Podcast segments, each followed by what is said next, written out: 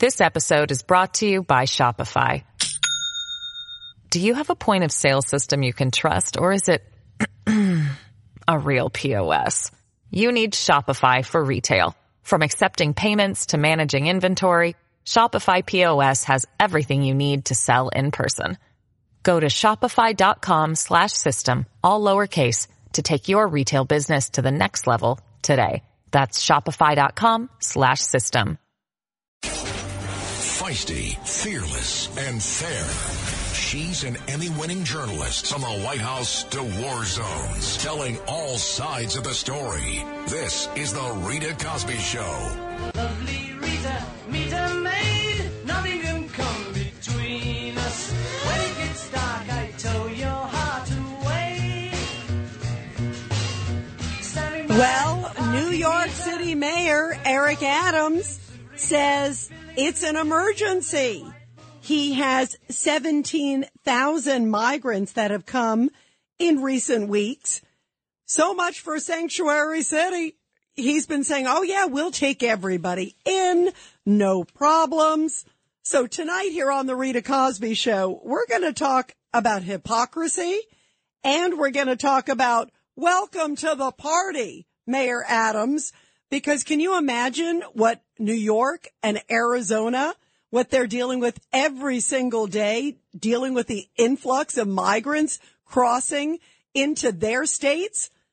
What New York has experienced, again, with a population of 9 million or so, guess what? That's nothing compared to what El Paso, to what, uh, you know, the Rio Grande area in general is getting all the time in terms of the amount proportion with the population. El Paso is so bad right now, by the way. It is so flooded right now that there are people literally sleeping out on the streets. The homeless shelters are packed. They can't handle it. It's overwhelming for them. People are just overrun. They can't get food. They can't get locations. They can't get uh, clothing. The people in El Paso, and by the way, it's a Democratic mayor. He's trying to do what he can, but he can't handle it. So guess what he's doing? He is shipping up a lot of the migrants to New York. And in fact, there are some recent numbers that basically showed that of the 17,000 that have come to New York, half of them have been coming basically from El Paso. And a lot of them have also come on some of these secret flights, but a lot of them have come from this Democratic mayor in El Paso. And don't you think maybe Biden's open border policy also contributes to it as well? I mean, this is just crazy. And yet I'm happy to see that Mayor Eric Adams is at least voicing a concern, voicing the red flag, the alarm bells that we're all kind of seeing. If you look at any shot across the border on any single day, it's clearly a crisis. It's clearly a state of emergency. I wish actually every mayor across America would say it's an emergency. But you can't say it's an emergency and then just blame Governor Abbott of Texas because he bust up some of them up to New York. Or you can't blame Governor DeSantis from Florida because he sent some up to New York and also to Martha's Vineyard. You know, you can't just say that. You can't go, oh, it's an emergency and not point the finger at the biggest culprit, which is the Biden administration. I mean, it is clearly an open border. It is a leaky sieve. If you interview any of these guys who are at the border, they're like, yeah, President Biden said I can come on in. I get a free phone. I get this. I get that. You know, no problem. And, and yet they're not blaming the Biden administration. They're blaming basically, oh God, how terrible is Governor Abbott? How terrible is Governor DeSantis? And again, I am thrilled that finally somebody is sounding the alarm bells and it's a Democratic mayor of, I think, the biggest city and the most important city in America. I mean, they're all important, but this is an important one, clearly, New York City. And I think it's great. And I'm glad he's voicing anger and frustration. But what about doing a little bit of finger pointing at the Biden administration? That would really be interesting. Let's see if he's really going to go for the root of this issue. Is he just going to say, oh yeah, it's a big problem and how dare Abbott and how dare Governor DeSantis? Or is he going to really have the cojones where he's going to say, you know what? Obviously the problem is also an open border. Even though I would start with the open border and then I would point out a few of these other things. But I would first start with the open border and the fact that the policy of this administration has been abysmal. And I think the federal government, i.e. the Biden administration, should be covering some of whether it's New York or some of these others. And the reason I say it, but you know, go and send them the bill every month. And then everybody would go, see, Biden administration, clearly it's your fault. I'm not saying I think they should close the border. I think they should have a border wall. But point the finger squarely and the responsibility squarely at the federal government as opposed to giving Biden a free pass with all of this. That is the most ludicrous moment. So again, a whole bunch of grandstanding, a whole bunch of words, and again, from sanctuary city mayors. These are the people who are like sounding the big alarm bells. And you know, it's how funny. It's only been a few weeks and already it's a state of emergency in New York. I mean, that's the funniest thing. It's been three weeks. You know, we've got close to single di- double digits, I should say, almost population in New York City. And yet he's going, Oh, this is a crisis. I mean, that's the irony of it all. This has been going on for two years under the Biden administration, essentially, right? Two years almost.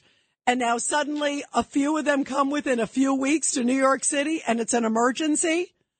Don't you think every single mayor across this country should say it's an emergency and Biden administration's to blame? I mean, it is time to get tough. This is just so crazy and so ludicrous. And yeah, it is an emergency, but it's an emergency across this country and the Biden administration needs to wake up because they have yet to even address the border. In fact, what's so insulting is Vice President Kamala Harris goes to Texas for guess what? A fundraiser. Does she go to the border? No, she's only been to the border once and it was like a, a, stopover. It was like, you know, basically to pick up coffee, if you will, in McAllen, Texas, you know, for a very, very brief stopover. And, but yet this time she doesn't even go to the border. She doesn't even care about going to the border. It is so crazy. And the president won't go to the border and won't address the border. He's only mentioned the word fentanyl, basically, I think it was like once or twice in a speech. And then it was like nothing related to the border. Like somehow fentanyl just magically appeared and it was on, a, you know, a, a day where they were addressing opioid overdoses in general. So he had to mention it. It was so obvious, but he didn't even mention the border of where it's coming from. I mean, they want to act like the border doesn't exist. They want to act like crime doesn't exist because they know that the American public is so disgusted and we see the pictures with our own eyes. And the fact that now after 17,000 out of a population of 9 million in New York City, that's an emergency.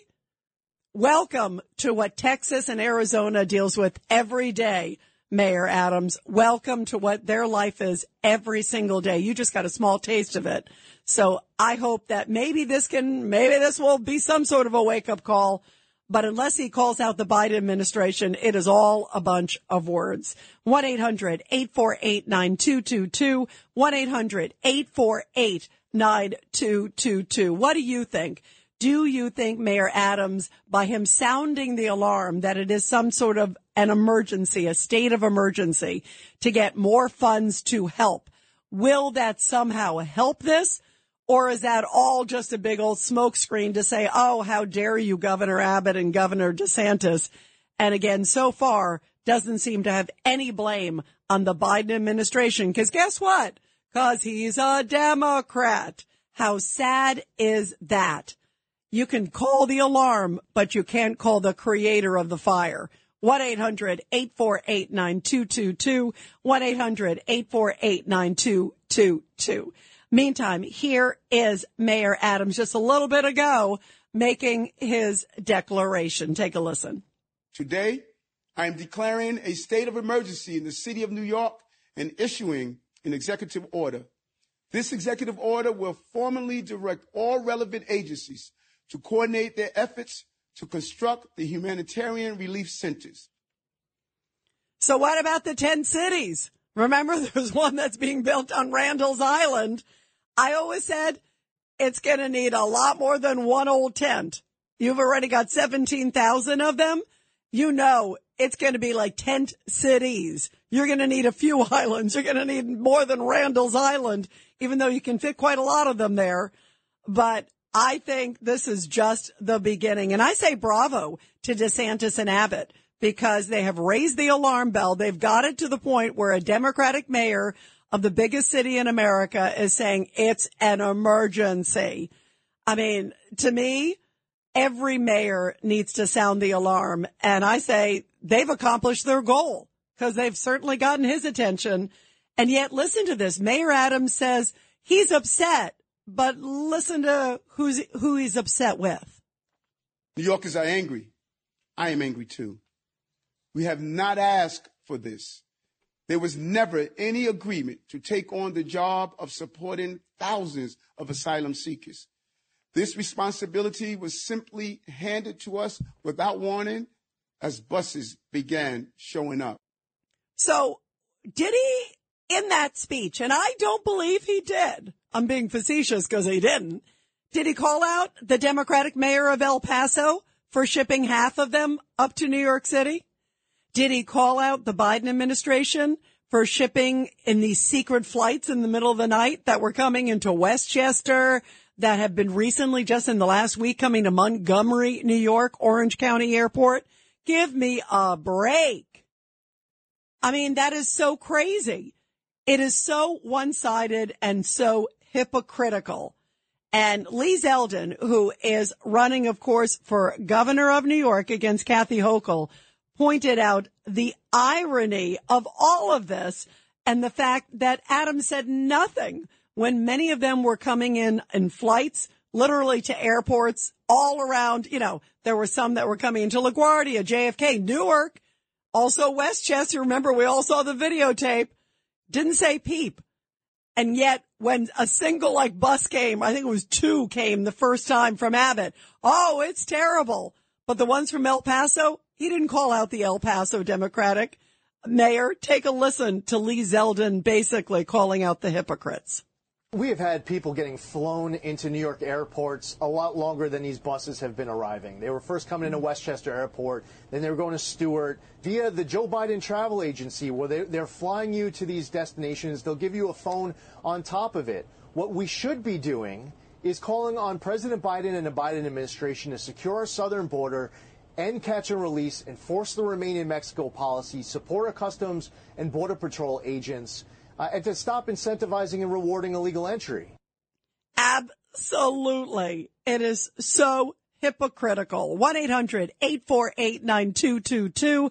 1-800-848-9222. And you are listening to the Rita Cosby Show. Let's go to Phil. Uh, line one. Phil, your thoughts about all this.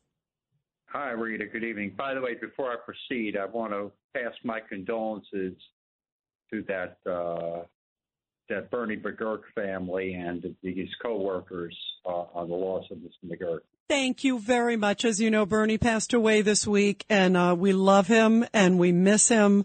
And uh, it's just been heartbreaking for all of us, you know. To it, it, we all hope that he would pull through this, and sadly, uh, you know, we, we've lost him. Thank you, though. We miss him terribly. Thank you. All right. Now, my, my main thing here is look, you had people coming to airports for the last eight or nine months in the airports, Westchester, and so on. Now, what they did is they unloaded. Uh, my estimation for the people that I've got with me, we there's about 4,500 new people in the Bronx. They're all over the Grand Concourse. They're all over uh, the major arteries. They're all standing there with boxes of vegetables trying to make a buck. They have no money on them. They don't speak English. This is this is this whole thing. This whole thing is is completely unacceptable because where do they go at night? There's no shelters up here that are taking them. Where do they go? I'm going to tell you where they go. We follow them. We follow these people. They go to churches. There's about 14 churches in the Bronx that let them sleep in the pews. They let them sleep, actually sleep in the pews at night. They get them out about 5:30, 6 o'clock in the morning, toss them out. We've got videos of this too, and this is just unacceptable. Yeah, but when De Blasio gave his wife a billion dollars to end homelessness in New York, hey, where's the money? Nobody knows, but you don't hear Adams talking about that. You know what? That's a great point. The whole uh, Thrive NYC stuff. There's still so many questions about that. Now, let, before I let you go, Phil, you filmed it. Did you follow them or, or, and what have you done with the videotape? You need to give that to somebody. That's interesting. Well, you know what you know what's going to happen if we if we hand that over to someone, they'll say it was all staged or that the Republicans paid us to do it. We have we have short segments because they've got some kind. I don't know how to explain it. I wouldn't call them security guards, but they got these guys in these weird jumpsuits that walk around the outside. If you go near the church, they they block you. They physically block. They're not armed, but they physically block you, and and you can't get into the church. You can't even go near the near the near the entrance to the church. We managed to sideswipe sideswipe them. We hopped the fence. Okay, not me personally, but two guys hopped the fence, and they had a window and they took footage. And you got the church is teeming, teeming with hundreds of people laying on the benches, the pews, on the floor. This is this is the whole Catholic charity racket. They're, they're, they're stealing charitable contributions from New York City people. They're not giving it to the elderly homeless or the disabled homeless. They're giving it to these people. It's, it's pathetic. Wow, that is really interesting stuff. You got to hand over that videotape somewhere because that's really interesting just to be able to follow them. And I wonder, like, who are the guards? And obviously churches can do what they want, but you bring up an interesting point. Is it money that was supposed to be allocated for something else that's being allocated to that? And who's paying for the security? Who's paying to feed them? Um, you know, it's questionable. Is it an individual? Is it above board? Or is it somebody who, uh, it's supposed to be funds that went elsewhere and, uh, somehow got shifted to a location that people aren't aware of? That's really interesting. Phil, you got to share that video, uh, cause that could be, uh, really interesting stuff. Thank you very much, Phil. Great call. Really interesting. We're going to finish uh, uh, with Phil now, but we're going to take your calls after the break. Everybody, 1-800-848-9222. 1-800-848-9222. You just heard from Phil. Wow. He caught them in action. This episode is brought to you by Shopify. Do you have a point of sale system you can trust or is it a real POS? You need Shopify for retail. From accepting payments to managing inventory, Shopify POS has everything you need to sell in person. Go to shopify.com slash system, all lowercase, to take your retail business to the next level today. That's shopify.com slash system. It's the Rita Cosby Show.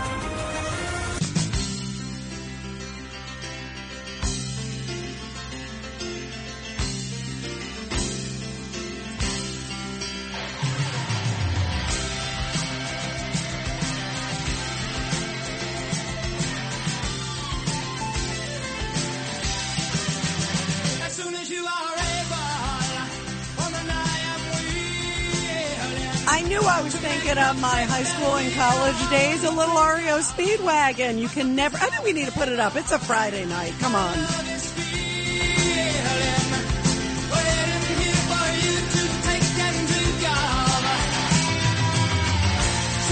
I think this is roll with the changes, which I don't think Eric Adams is doing by declaring a state of emergency. He's saying, uh, uh, uh, uh, uh, this is crisis.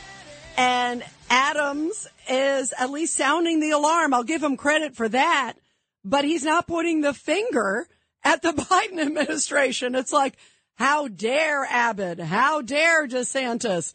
Oh, but that old leaky sieve open border where two million have come through, that's not a problem. What a hypocrite.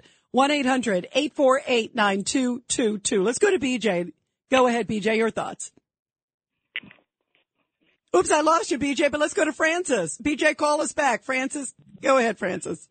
I'm a disabled 80 year old homeowner. I am getting summonses from the sanitation after a rainstorm. They come at 8:30 in the morning. They are so desperate for money that on Jewish holiday of Yom Kippur, when you can't or you're not supposed to go out, I had to clean the street the night before. Hey, do me a favor, Francis. Do me a favor. Your line is really bad. Call us back. I will definitely take the call, but it sounds really uh, crackly, crackly. Let's go to David uh, in LA. In the meantime, go ahead, David. Sorry about that. Line three. Go ahead. Eric Adams declaring state of emergency, he's being a terrible Democrat. I guarantee the White House has already contacted him to say, shut your mouth. What are you doing? Don't call attention to it. You're supposed to say we embrace these decent people who are here with their families to work and feed their kids.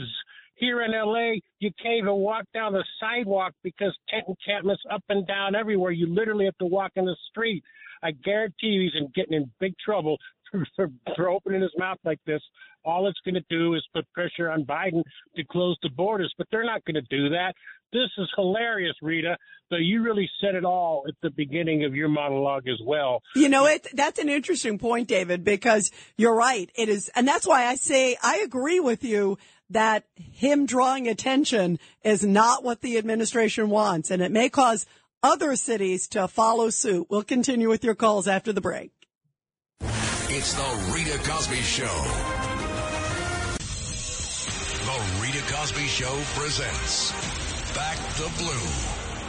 And in tonight's Back the Blue segment, which we love doing every night here on the Rita Cosby Show, where we honor our great officers and also their families.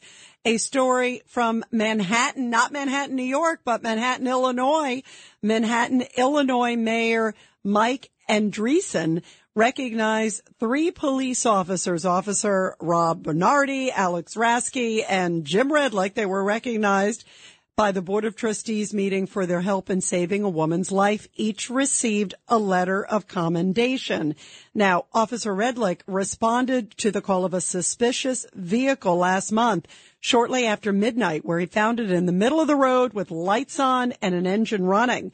He also saw the woman lose consciousness and he quickly called for additional officers and an ambulance. The other two officers arrived on the scene and based on their experience suspected that the woman had overdosed. The trio worked together to administer several doses of Narcan, but the woman remained unresponsive. So the officers removed her from the vehicle, placed her on the ground and administered two more doses of the drug before she finally began to regain consciousness. The woman was taken to the hospital where staff there said that the officers' quick actions undoubtedly saved the patient's life. Now, the woman is believed to have had a bad interaction to medicines that were prescribed to her by her doctor and is not believed to have overdosed on an illegal substance. When uh, the officers received this commendation, uh, the head of the police department said the compassion dedication and professionalism displayed by these three officers brings credit to themselves and to the village of Manhattan. Wonderful to see they saved this woman's life. And it's just a great example of the incredible work our law enforcement does every single day. And that's why here on the show, we always love backing the blue. Well, we are talking, of course, about Mayor Eric Adams he used the E word, the emergency word. It's a state of emergency, he says, with this influx of migrants that have come to New York City. By the way, since spring, 17,400 migrants have entered the city at an estimated price tag, it's believed, of about a billion dollars. And even uh, with a city that basically has the budget of Switzerland, uh, it's still a pretty overwhelming task. And now he is saying we need help from the federal government. We need help from the state. Take a listen to part of his plea just a few hours ago. Today, we're issuing a clear message. The time for aid to New York is now.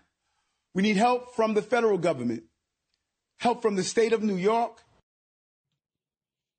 We need help everywhere. And yeah, I'm sure New York City does need help. But the bottom line is, so does uh, every single city in Texas, every little town in Texas, every little city and town in Arizona. What about Florida? Basically, every state has become a border state. And so maybe the rest of it would be amazing. I think it needs to be a countrywide state of emergency. Let's see what Biden does. Well, meantime, of course, Eric Adams has said zero about these secret flights that have been coming in. And one of the ones that came in recently was to Montgomery, New York. And there were two of them apparently that came in in the middle of the day. There was nothing on the registrar. Turned out it was like mostly unaccompanied women, young girls going to sponsors, which boy, you got to wonder who's sponsoring a bunch of young girls who don't speak any English and are coming from Guatemala or wherever else they're coming from. Hopefully they are safe. Uh, but I spoke about this at length in a new podcast that we just posted a few hours ago. It is called Protecting America and it's our weekly podcast where we interview very different, interesting people about current events. The latest one is former Westchester County executive and also former GOP gubernatorial candidate in New York, Rob Astorino. Rob, of course, was the guy who blew the lid on the flights that came into Westchester, New York. Remember those secret flights in the middle of the night? And finally he got the videotape for the whole world to see of those flights. So I asked Rob about those flights and also these new ones that went into Montgomery, New York. And here's a little bit of our conversation. It is a blockbuster podcast. You got to check it out. Uh, here's just a little sample of our discussion. Let's talk about these flights that came into Montgomery, New York, Orange County, New York, just recently. Three of them in one week. You saw the footage of it. What went through your mind, first off, just about these flights and the fact it looks like it's a lot of unaccompanied minors, even unaccompanied women who supposedly have, quote, sponsors? There's a lot of questions. Basically, this has been going on in one form or another since April of 21. So it's basically a year and a half. They started at Westchester County Airport very frequently, the large planes coming in, sometimes during the day, a lot of times overnight. And that video became pretty famous because of the police camera video that got out. And the workers were saying that the reason the federal government was doing this under the cover of darkness is because it's a total betrayal of the American people, and they don't want the media or the public to know what's happening. And of course, that was blown up, and they kept doing it. It was just like you know a finger in your eye. They don't care. But then they expanded the planes to Stewart International Airport, which directly implicates Rita the governor, Governor Hochul, because that is a New York Port Authority run airport. So they were coming in basically under the direction and okay of the governor and now they shift to another airport, a smaller airport in Orange County. But no matter where these planes are coming into, it doesn't matter. They're all coming from the southern border, and they're all being sent by the federal government in one way or another. And I asked Rob Astorino again in our great podcast, Protecting America. You got to make sure you download it and share it uh, wherever you download your podcast. Check it out. Um, it is a blockbuster one. I asked him about the tent city too. Remember what's happening with the tent city? And he said, you know, uh, he's all for helping whoever you can, but he said there's a lot of questions about how many illegally, especially, are crossing the border and the fact that resources he believes firmly are being taken away from U.S. citizens to help those who are crossing illegally. And he said that ain't fair. Take a listen. Do you believe that these tents, it's going to be one, two, three tent? Do you think it's going to end up being 30, maybe 300 at the end of the day? Well, God knows what they'll do because they're running out of space in shelters for our own citizens who need temporary housing, and yet they're taking the space of our own citizens. So we've got a homeless problem, obviously, on the streets, not being dealt with, a mental health issue on our streets, and crime not being dealt with. We've got illegal immigration flooding across the border and now coming into all of our communities not being dealt with. And meanwhile, our own citizens are scraping coins to try to go to the supermarket, you know, to afford the basics. So I think this is going to come to a head on November 8th. I certainly hope it does, because if we're willing to put up with this, then shame on us.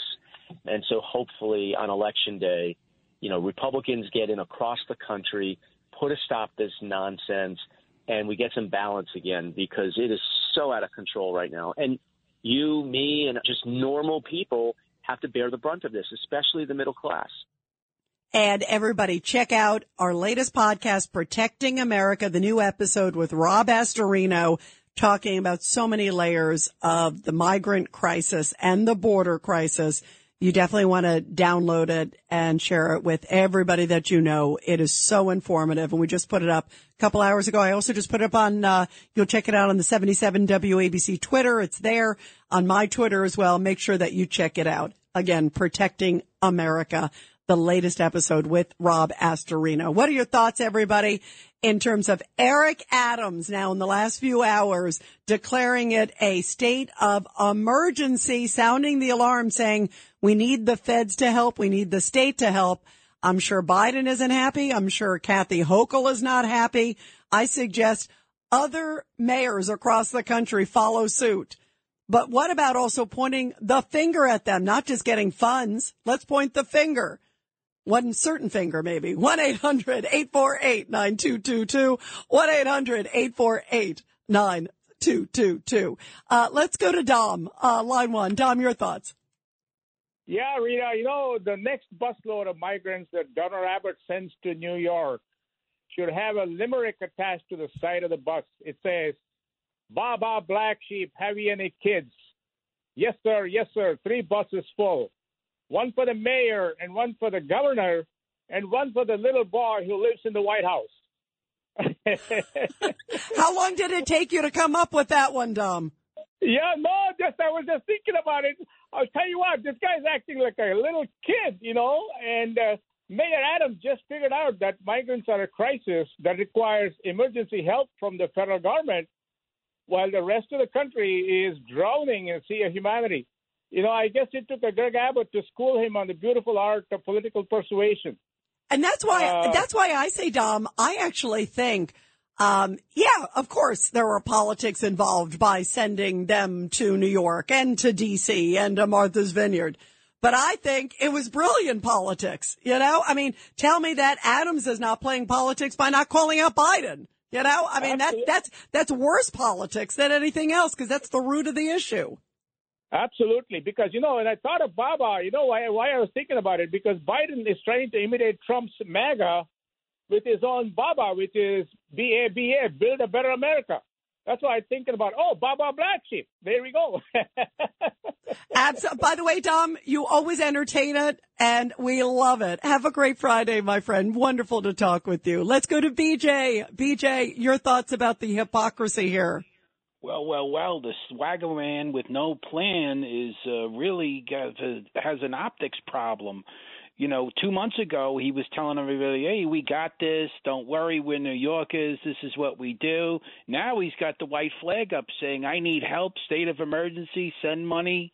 This, that, and the other. They're coming at the rate of what what eighty five hundred a month. So by the end of this time next year, we'll have another hundred thousand and he can't turn around and ask his donor base for this because they don't want him. They don't want him out at the Hamptons. They don't want him up in Westchester. The Orchard Beach people don't want him. And where do they wind up? They wind up in the poorest neighborhoods, indigent.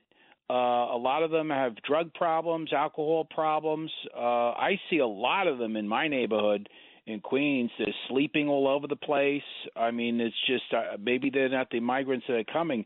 So I don't know. Uh, you know, he was a big tough guy, law and order guy. You know, and uh, he could handle this.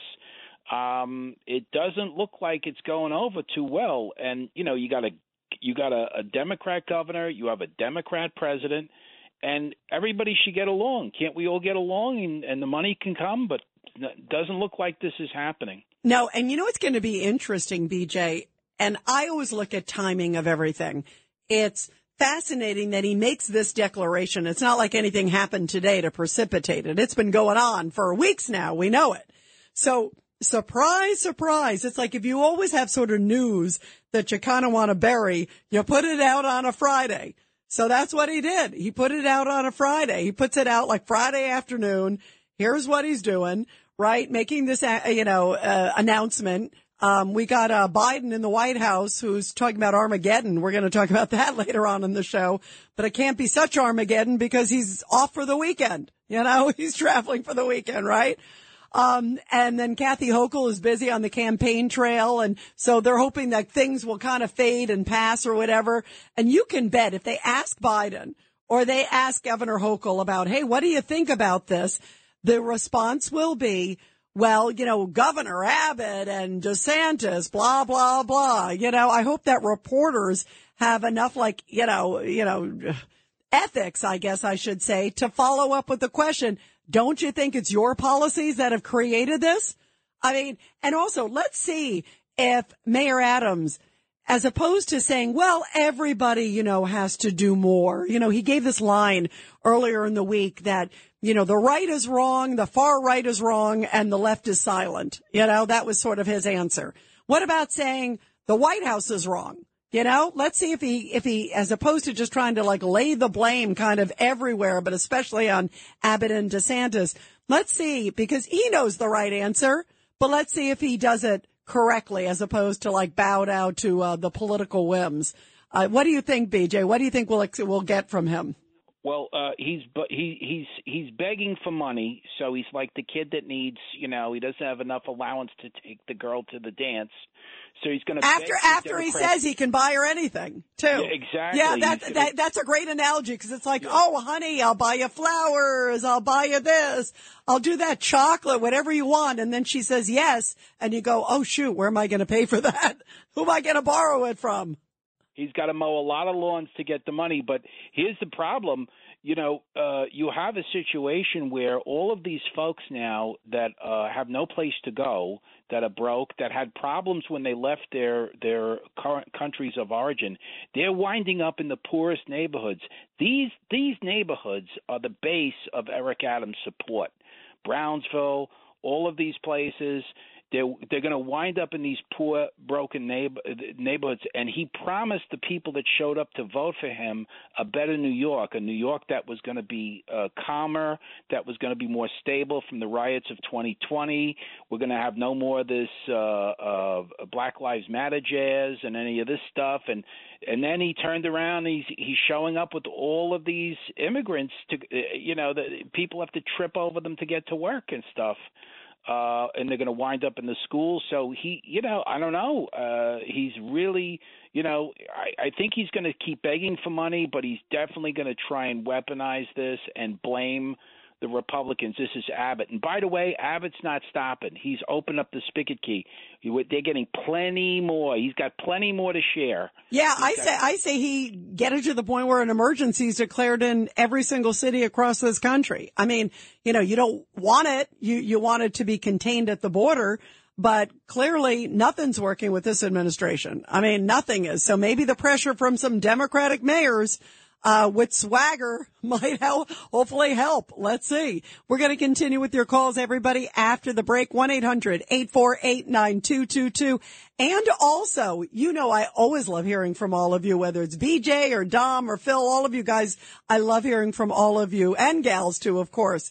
Um, and we always play our highlights. Uh, at, on Friday night. I love this. It's one of our favorite segments. We do it every Friday night. It is called Rita's Ringers and we're going to do that after the break. See if you made our Rita's Ringers of the week. It's the Rita Cosby Show.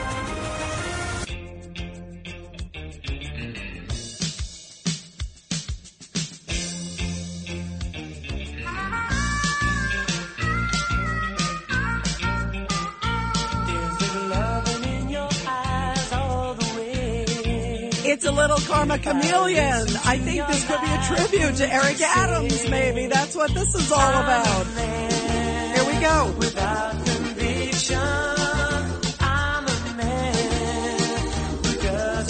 Since it's Friday, we love to play a little music. Here we go. It's coming up. I haven't heard this is a little culture club. Here we go.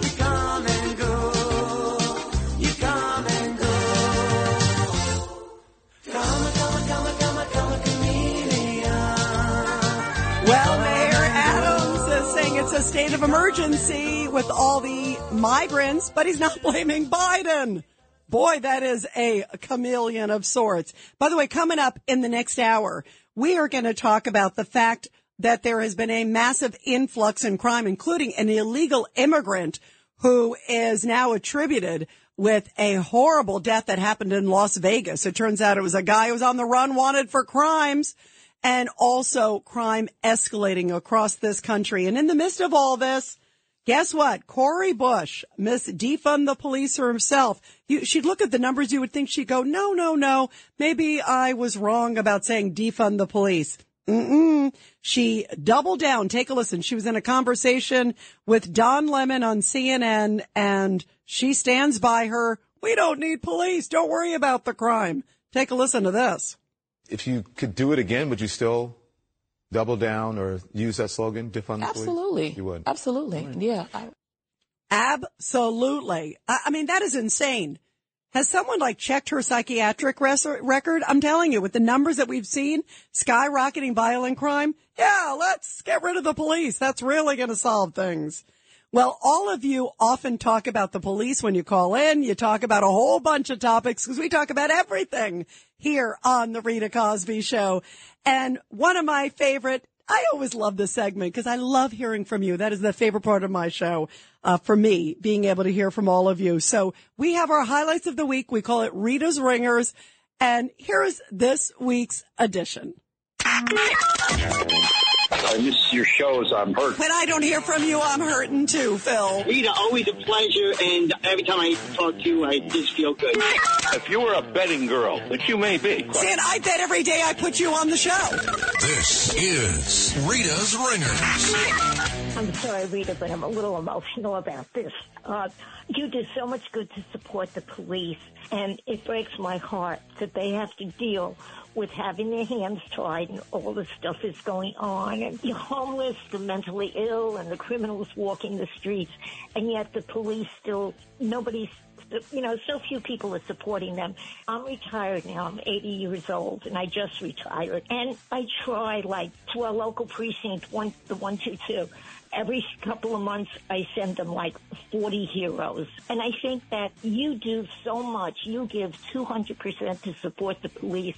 And I also think that it's us, the average person that may not even have somebody on the police force or know somebody in their local precinct, just go there. Bring them something. It's something personal. I know that we can always donate money or this. I always wanted to do something that was personal, you know, and, and we need to show them that those of us in the community, we support them 100%. We have to let them know that we care about them. I'm doing great. I love your voice. Number one, I love your background, Polish and, and everything. It's, it's, it's, it's so am I. Thank So- you. Uh, no wonder I love you, Jerry. No wonder. Go ahead. Hey, my last name was Novak. Hey, oh, I, my dad was um, Kozabutsky. Hey, Kazabuski. That's what the full name was. Okay. Yep, yep, yep. I have always been Cosby, but my dad was Kozabutsky. Well, we've been listening to you today. Me and my partner Rick have been listening to you for the last year, and we adore every show that you you've had. Rita's Ringers. And everybody keep those calls coming. See if you make it to our Rita's Ringers, which we play every Friday night. Coming up, we're going to continue with your calls about Mayor Eric Adams declaring the state of emergency. And also, guess what? The suspect in the murder of that EMT worker, well, he says he's not guilty. What? It's the Rita Cosby Show.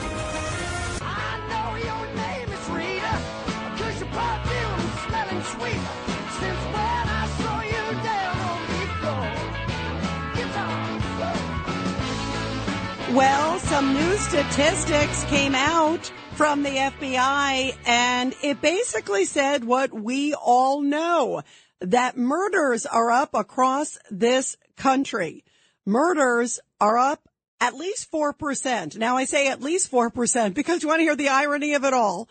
Of the numbers that were submitted, somehow they didn't get the numbers from the NYPD or the Chicago PD or the LAPD. So call me crazy, but I think if those numbers came in, that uh, 4% would go a little higher. So even diminishing the fact that they didn't get numbers from the three probably most crime ridden cities in this country, they still have murders up by 4.3%. By the way, the year before with COVID and everything else, crime was up, murder was up 29%.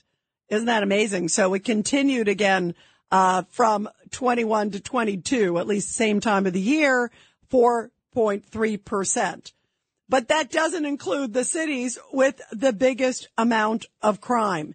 And crime is an enormous issue.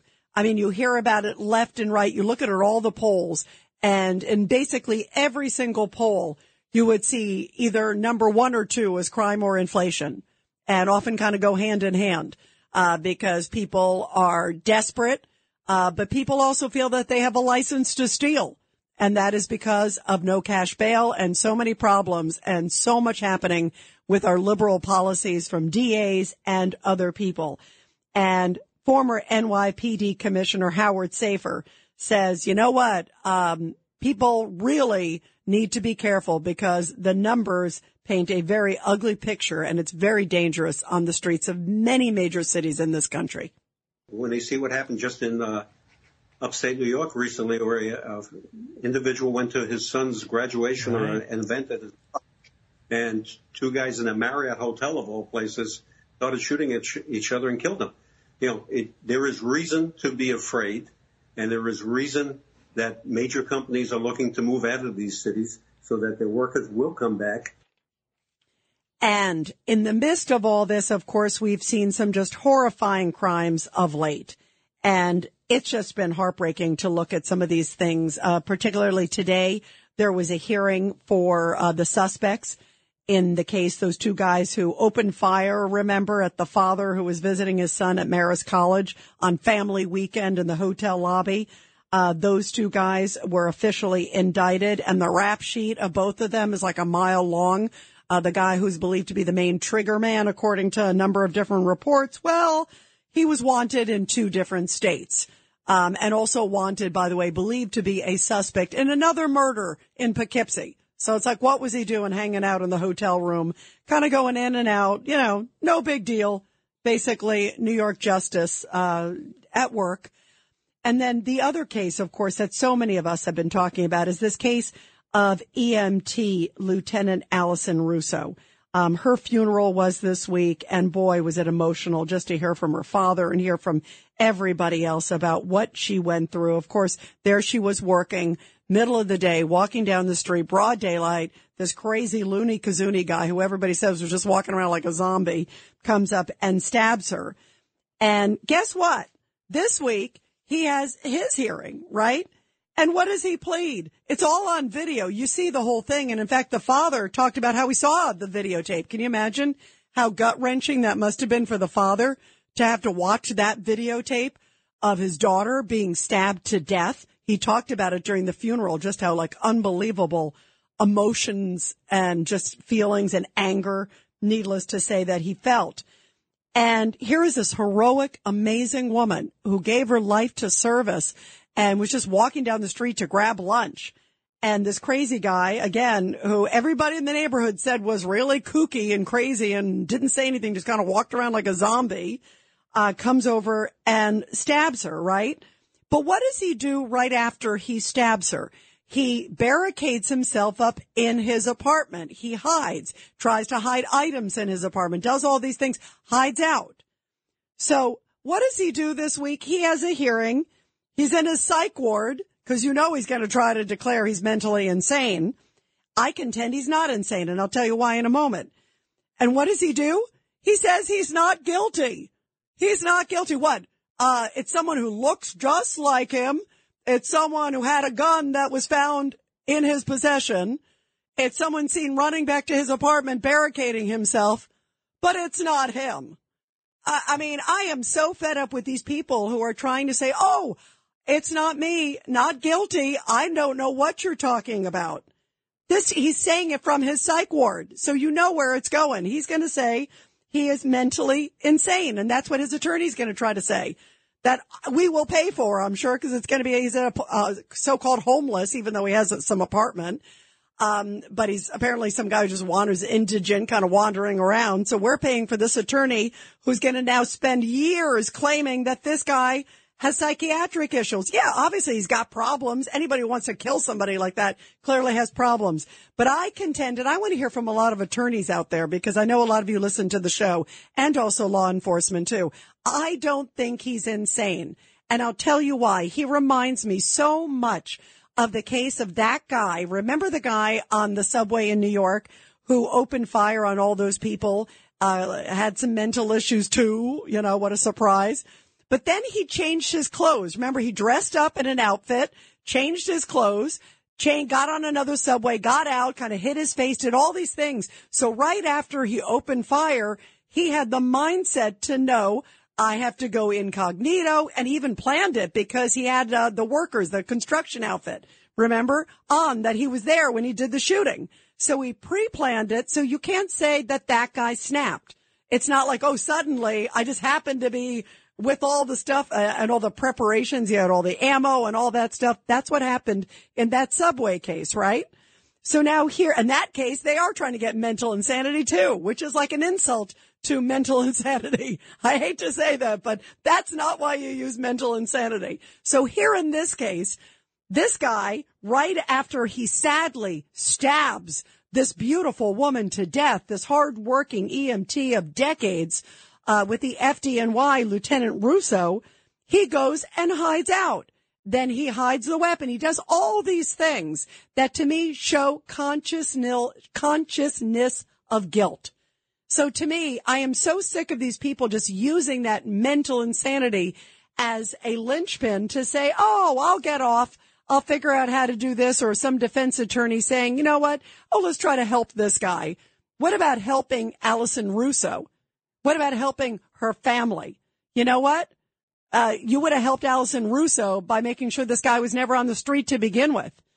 And this is what one of Russo's colleagues, this is one of the heads of the union that represents the EMTs.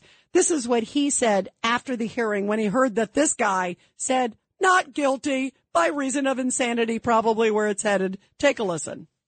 Clearly, you see, he killed her. He murdered her, knew what he did was wrong, and ran away. You don't run away when you did something right. He ran away because he knew he did something wrong. And that was Vincent Variale saying, yeah, he knew what he was doing. And I'm glad that he's speaking out afterwards because she deserves justice. It is outrageous what happened to her that you can't feel safe walking down the street and you're a civil servant and you're down there trying to help everybody. And suddenly somebody comes out of nowhere and stabs you to death. And he's going to somehow get like a free pass saying that he's uh, insane when he knew enough to suddenly run away and hide and clearly just came up on her and stabbed her over and over and over again. I also want to know more about his background. What else? What other violent things in his background happened? Because clearly there's more to the story than we know. There's some reason that a lot of the facts about this case so far have yet to be told. Uh, clearly there were other things, clearly warning signs, and who didn't report it and why. 1-800-848-9222, 1-800-848-9222.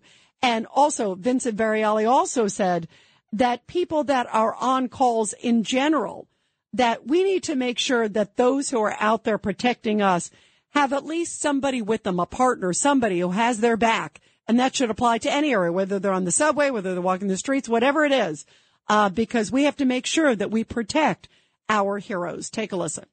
The difference is we're an EMS lieutenant. We're responding to all those dangerous emergencies by ourselves. No partner, no driver, no aid. Why? Why is that happening? It's not only a safety issue for our members, it's a safety issue for the people of the city. And he said the most important thing is that we do the right thing by Lieutenant Russo Elling. Take a listen. We will continue to be here to show our support and to make see this through to make sure this killer gets what he deserves, which is jail time for life. Yeah, he should get jail time for life. If he's convicted, by the way, he could get uh, 25 years to life in prison. Of course, if he gets off by insanity, he could be sitting in a psych ward having uh, applesauce and yogurt and all that other stuff. 1-800-848-9222. 1-800-848-9222.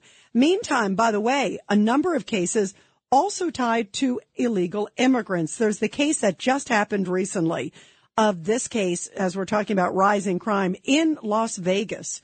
It was a guy uh, who was from Central America, and he had come into the country illegally, had also crimes that he was wanted for in California, and this guy suddenly started stabbing people in Las Vegas, including a number of showgirls that happened right outside the Wynn Hotel uh, the other day. And so they look at the background of this guy. He was from California, uh, said he was upset because he didn't have any place to go or didn't have anything to do. Turns out he's an illegal immigrant who had committed a crime in this country was wanted for a crime in California, and they believe multiple crimes in his home country. So this is a perfect reason why you got to vet these people. People are nutty enough that are already here. Why do we want more that are not vetted? My goodness. 1-800-848-9222. 1-800-848-9222. Uh, let's go to Frank in Maine. Frank, we were talking about uh, the fact in the middle of all this earlier that Mayor Eric Adams has declared a state of emergency about the 17,000 migrants that have come to New York. Meanwhile, that's a drop in the bucket, basically, of what crosses the border almost every single day. Rita, always a pleasure to talk to you, and um, my condolences to Bernie McGuirk. I remember him when he was with Imus, so I go way back. Uh, Um, Bernie's the best. you Thank know- you for remembering our, our wonderful, beloved colleague. Thank you. Absolutely. You know, you know, Rita, Eric Adams talks out of both sides of his mouth. Um, wasn't it him as a borough president in Brooklyn and a state senator supporting immigrant immigrant communities and and sanctuary cities and limiting ICE to go into those city go to, go to those boroughs and those districts Oh, absolutely. He said, yeah, this is I mean, this sanctuary man city time. Thousand percent. this man, this man is not only not only talks out of both sides of his mouth, he doesn't remember what he says. I think he's starting to get the Biden syndrome, uh, not remembering where you are, not remembering what you do, remembering what you're talking about, and just spewing stuff to make Oops, we're losing you, Frank, but I heard what you said that he's just sort of like, you know, talking out of both sides of his mouth. By the way, I don't think anybody says fumbly bumbly as Biden. Um, I, I'll give Adams that, that he's definitely much more eloquent than that.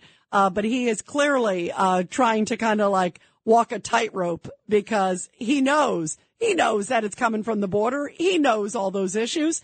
And yet he's not saying that. It's like they're suddenly like magically coming from DeSantis. They're magically coming from Abbott. And yet he will not admit that the problem starts clearly, clearly, clearly at the border. Um, real quick, let's go to Norm real quick in Brooklyn. Norm, your thoughts. That's right. I, don't listen to Eric Adams anymore. He's probably partying tonight anyway, uh, having more fun than I am. Anyway, uh, I'm just looking at a map here of the U.S. in front of me, and we got to build a security wall from the tip of Brownsville, Texas, thousands of miles west to the coast of San Diego to curtail all this invasion nonsense. Well, and we started, by the way, it started, but guess what? Day one. Oh, we don't want that. We don't want remain in Mexico. Right. We, but, but, but if you have COVID, come on in. You know, I, that's the hypocrisy of it all, Norm. Yep. High fences make good neighbors. Yeah, that's for sure. They make the best neighbors and ask the people there in Texas and uh, California and elsewhere, just as uh, as you and I uh, have talked about before. Norm, thank you very much. We're going to continue with your calls, everybody, on this Friday night. You are listening to the Rita Cosby Show, 1-800-848-9222. It's the Rita Cosby Show.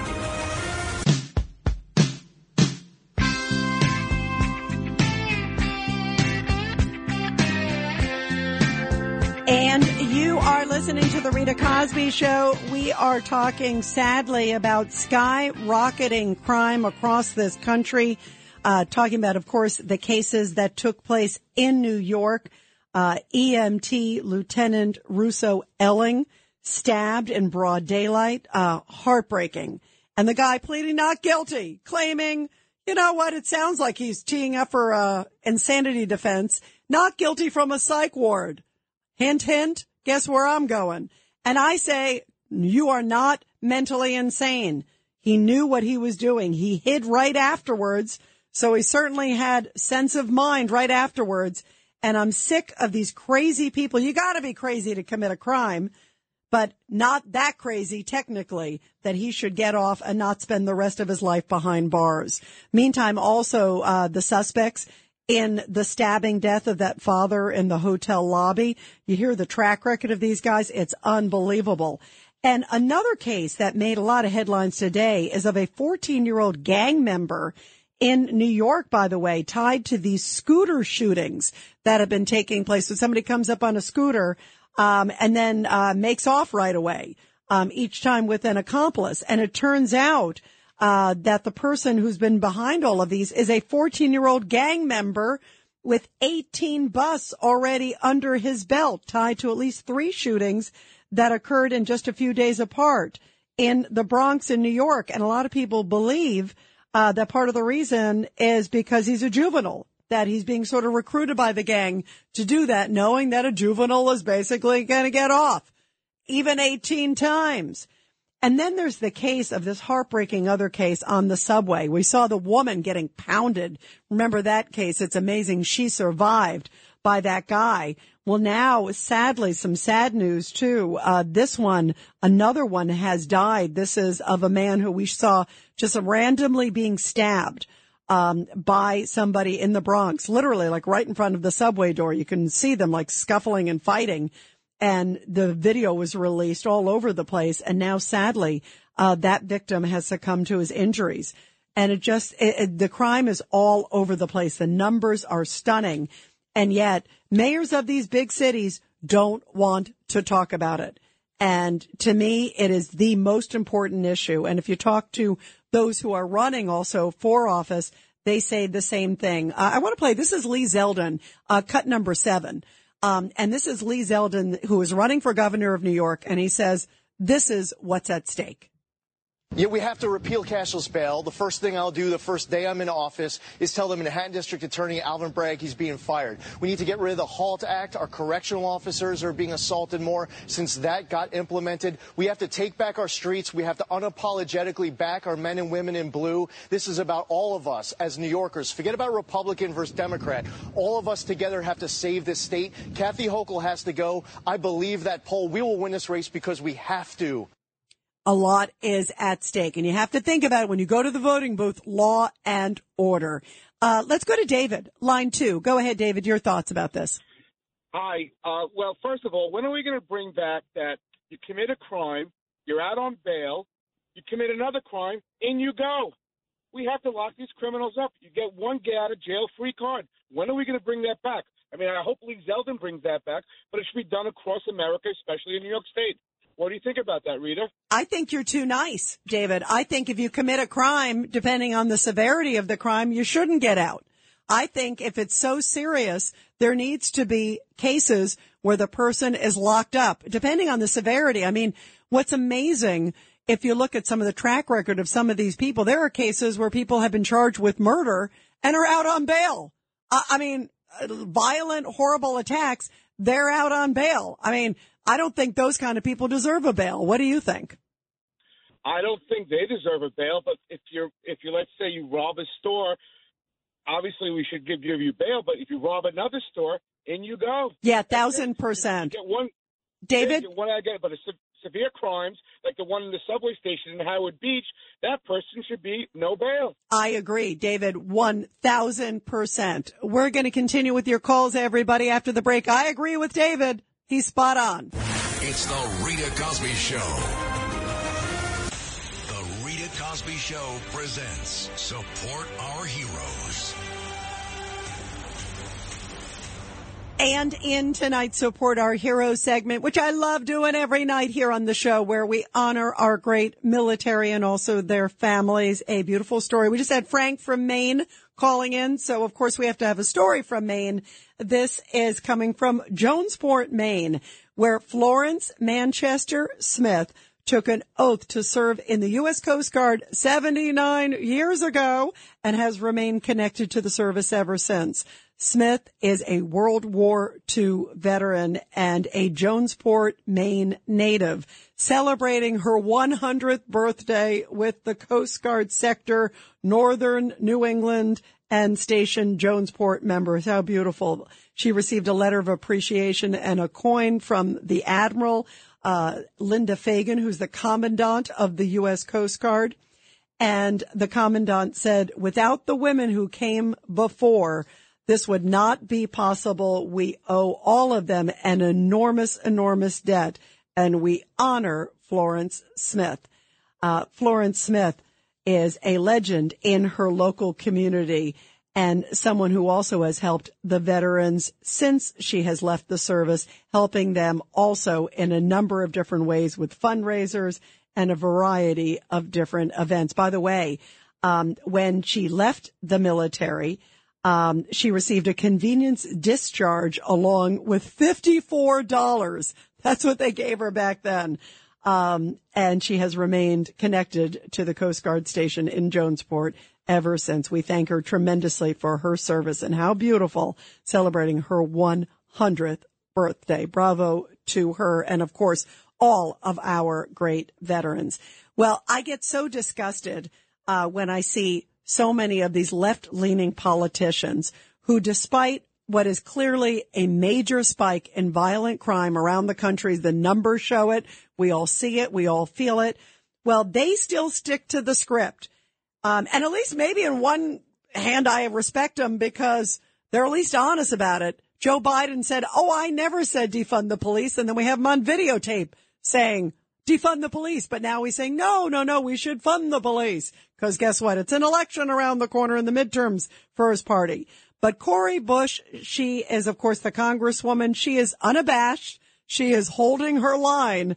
And she was asked about her major defund the police policies amidst all the massive crime. And she was asked about on CNN this week and listen to what she said when she was asked, did she and others in the squad just, were they over the top with all this rhetoric? Take a listen. Did progressives go too far in hurting Democratic chances in the far with in the fall with slogans like defund the police? No, because the data has not, like, there is no data that actually shows that um, def- saying defund the police cost actual elections. Not that that one thing um, specifically did it. You know, there were other factors. There, you know, someone lost elections. You know, when we look at you know what happened two years ago, um, there were there were other things at play um, campaign, the way that they campaigned, how they did not use digital technology, and and you know many other things. Huh? So he asked a little more. Take a listen. There's no gray. Listen to this answer. If you could do it again, would you still double down or use that slogan, defund the police? Absolutely. You would. Absolutely. Yeah. I- Absolutely. In this climate, skyrocketing crime, skyrocketing random violent crime, like the cases we've talked about, not just in New York City, all over the country. And this idiot is still pushing for defund the police and maintaining that still in this climate. By the way, she's the same woman who has 300 to $400,000 worth of private security for her. And she was asked about it on Good Morning America and said, Oh yeah, she didn't deny it. Oh yeah, I do have a couple hundred thousand dollars worth of security for me because I needed to carry the message of defund the police. I deserve to be safe so I can be the messenger for all of you. I don't want her to be my messenger. I don't know about you. She's not my messenger because I don't like her message. And take a listen. Here's a little bit more of where she just threw it right back at the CNN host's face. So defund the police is not the issue, but this is, but this is, but this is my thing with that. People are more upset about defund the police than they are about the fact that black people are still killed disproportionately in this country and with impunity. They won't fix the problem, fix the problem, and I never have to say defund again. So it's all the police's fault. This woman is crazy. And I can't believe that there are not other people in her party that just go, would you please shut up? I mean, really, you know, you are hurting our chances because the average person just sits there and says, this does not make any sense. Police are not the problem. If you look at the statistics, they're not the problem. You look at what's going on in the streets, they're not the problem. This woman and her rhetoric is inflaming things and creating a problem. 1-800-848-9222. Let's go to Fred on line eight. Fred, your thoughts about all this. Hello. Hey, Fred, you're on. Go ahead. Uh, how you doing? Good. How you doing, Rita? Uh, nice to hear from you. Nice to talk to you. Uh, I actually went to the uh, uh, uh, called uh, Russo's uh, funeral. I was there. I Oh, you, d- this is the EMT Yeah, worker. I, I used to work for Nassau County, and I, I deal with the EMT guys and the police, so I kind of like a felt like a relation, you know, connection with them. And I was there after we went to Miller House afterwards, but it was nice to be. Uh, at least I showed my respect for them. I was there for I saw it was horrible. How, Anyway, um, by uh, the way, did you see her family? Because my goodness, you see the comments coming from her family. It's, it's so, it's, my heart breaks for them and, and obviously for her. You know, my prayers and thoughts so much with them. What a horrible case. It's and actually one of the fire guys who was actually because I actually am helping. Uh, he's elder now too. I'm actually doing trying to get more involved with him. But I actually have like the the uh, the uh, what do you call it? The markers put on the lawn. You know the uh, the what do you call it? The uh, the advertisement. You know the Zeldin thing.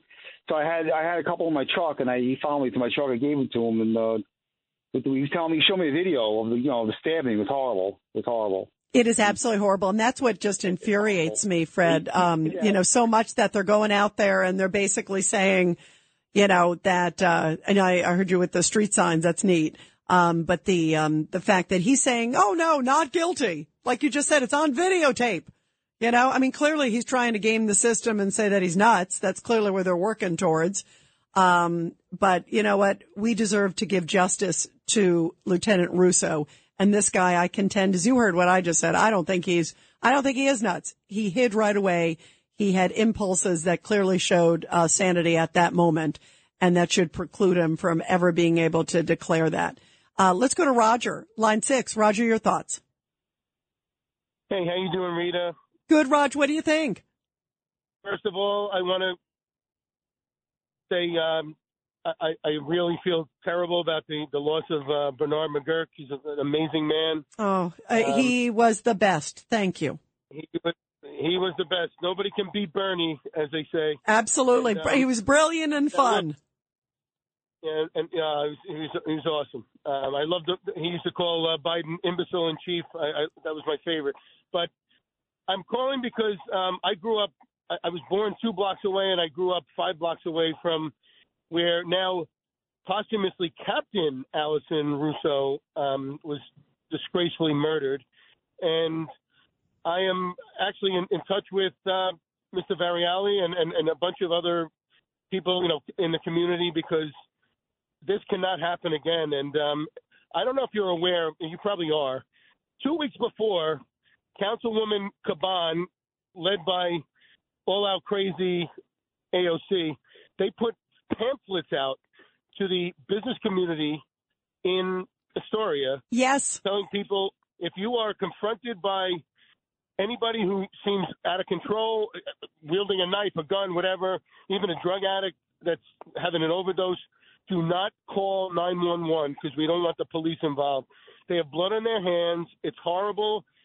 I'm working with a bunch of people, including Curtis, and I've, I've been on the phone with Greg Kelly many times, actually, in the last several days. It's it's just a disgrace, and um, I really applaud you for bringing up the, the, that really great fact.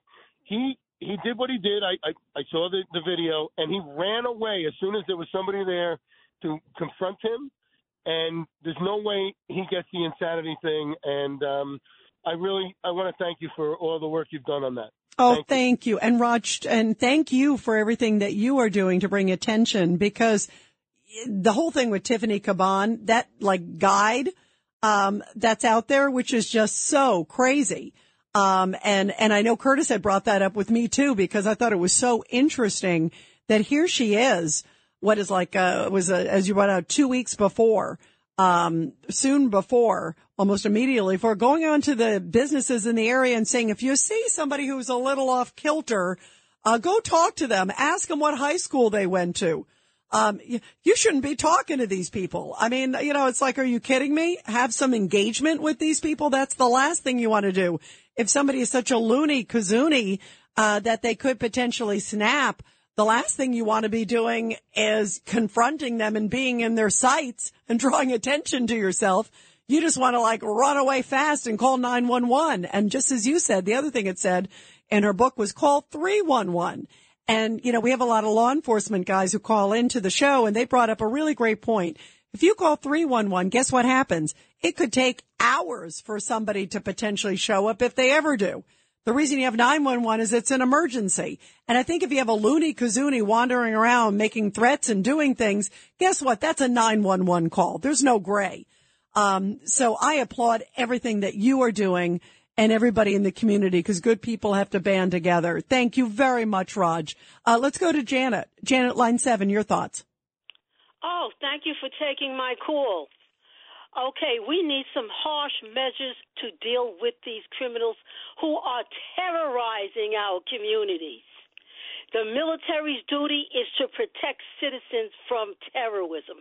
So the military should be canvassing our cities. If we have to go into martial law where we have a curfew, so be it, because most people are off the street at around 10 p.m. anyway.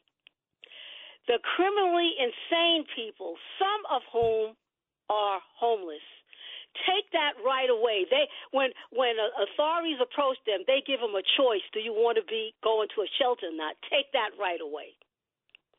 They don't have a right to be out on the street. They ha- they can- they don't have a choice to be on the street. Take them off the street.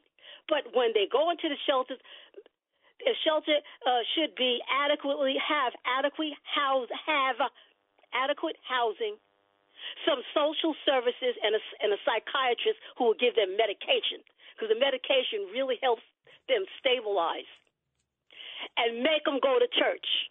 I love the idea. I love what you're talking about with both. And what about the fact that also, um, you know, a lot of these people, I just want to get into the insanity issue because in this particular case with the EMT person, clearly the defense attorney setting up for some sort of insanity defense. Um, I think that that's a cop out. It comes way too easy. And I think if somebody hides right away, knows that they did wrong, ran away, did those sort of things, to me, you know, they can't suddenly plead that they're insane, yet they were smart enough right after to know what they did was wrong. Cause that's what insanity is, didn't know right from wrong. Uh, they clearly did. And I think too many people cop it too easy. And I think too many defense attorneys try to help these criminals. Go ahead. And the, my last um, uh, solution is being in a gang about the gangs is make it an illegal act and punishable. Yeah, I love that. By the way, that was one of the things that uh, President Trump was talking about recently too, Janet. Um, I like you. You're good. Um, because Trump was saying recently at one of his rallies that, you know, hey, listen, if you're a drug dealer, oh, I think I was with our John Catsimatidis on, on WABC, our flagship station. He basically said, uh, drug dealers, you know, you should basically get the death penalty. You know, like if you're a hardcore drug dealer with a cartel, uh, right away, big serious stuff. If you're big amounts, it should be a death penalty. And I think we need to have those kind of things that will dissuade people from committing the crime. It's this easy system that they're gaming the system. And whether it's, you know, somebody who is committing a crime, um, like the, like the robbery that we just talked about, they need to have some sort of punishment and something to say, God, if you do it again, you will not see the light of day. You know, they need to be a little afraid of the punishment being severe. You go to some of these other countries around the world where the punishment is really tough. Guess what? Crime's low because they know if uh, something happens, they're not going to be uh, have an easy street like they do in America. By the way, before we go, I want to switch topics just because this is really scary stuff as we're heading into a weekend. Joe Biden's on vacation. But he said, you know what? Guess what? This weekend, look out. He even just basically authorized millions of dollars for anti-radiation pills for America. How scary is that?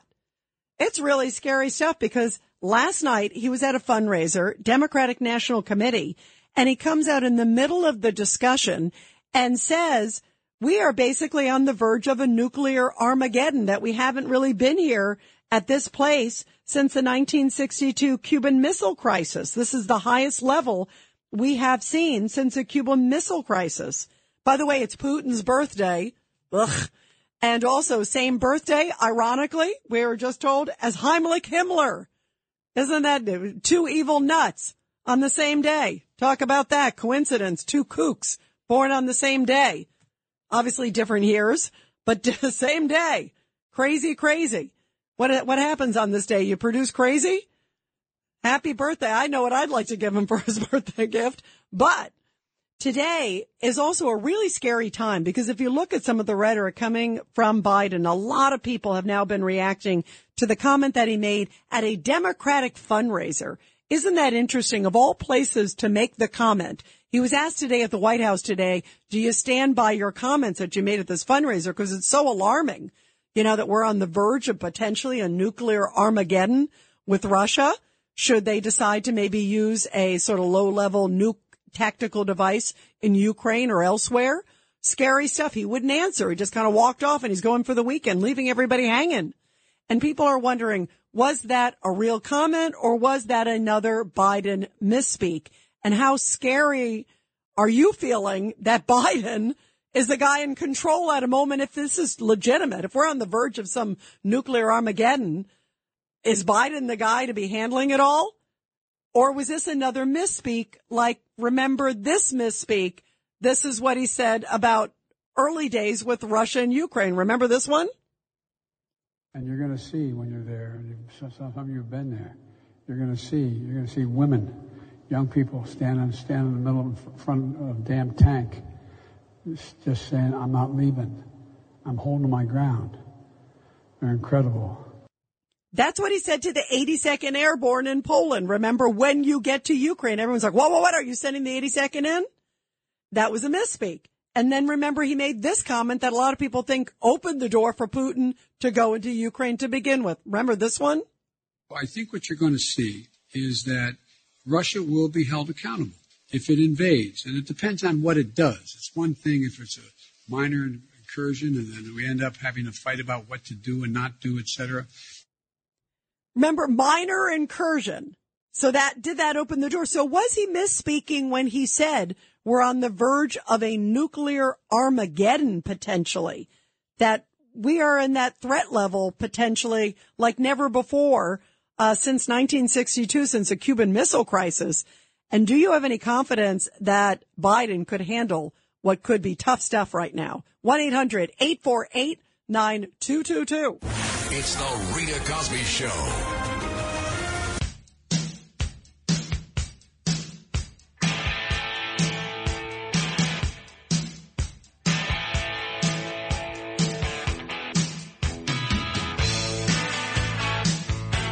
This could be Vladimir Putin's theme song, Hurt So Good, because he's driving all of us crazy. And by the way, this is sung by John Mellencamp the great John Mellencamp. I hate to even compare him to Putin because I won't. He's a great singer, great talent, and it's his birthday today too. So there are at least some good guys who have this as their birthday. But what is your reaction to the fact that Biden is basically saying we may be on the verge of a nuclear Armageddon? And do you think this president who can't even figure out where to sit or stand or talk without a cue card, that he could handle what could be really tough stuff? If he's correct or is he misspeaking again? 1-800-848-9222. 1-800-848-9222. Let's go to Stan on line six. Stan, your thoughts.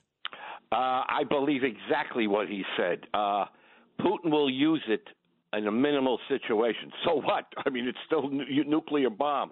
So I think he would use it if he's put up against the wall. Things are going south. And what else is he going to do? His generals will say, let's do it, and he'll do it. Then he'll say, okay, what is the West going to do?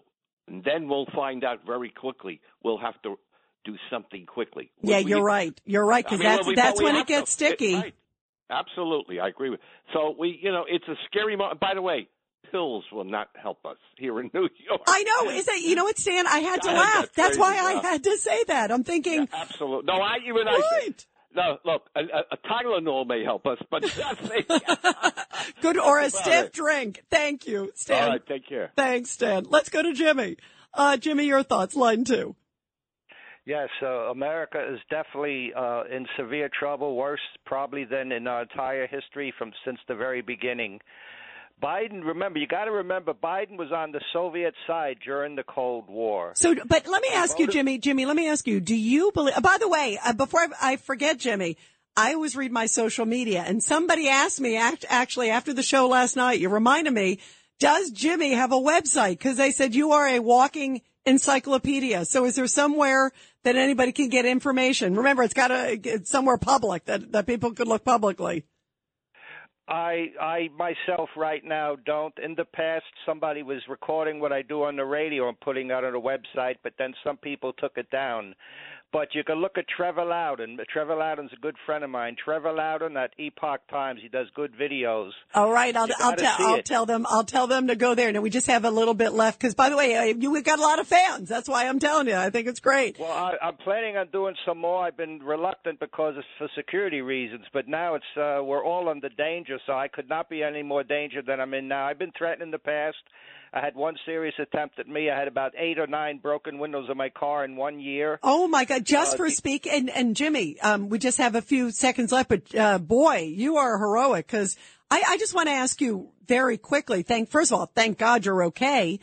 Are we going to be okay with Biden at the helm? Real quick.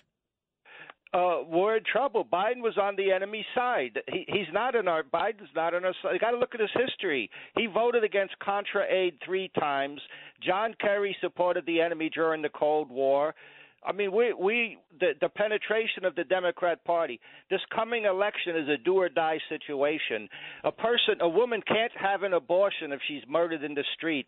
People can't have critical race theory taught in schools if they're murdered in the streets. No, you're right. There is a lot on the line, Jimmy. Um, and there's so much at stake.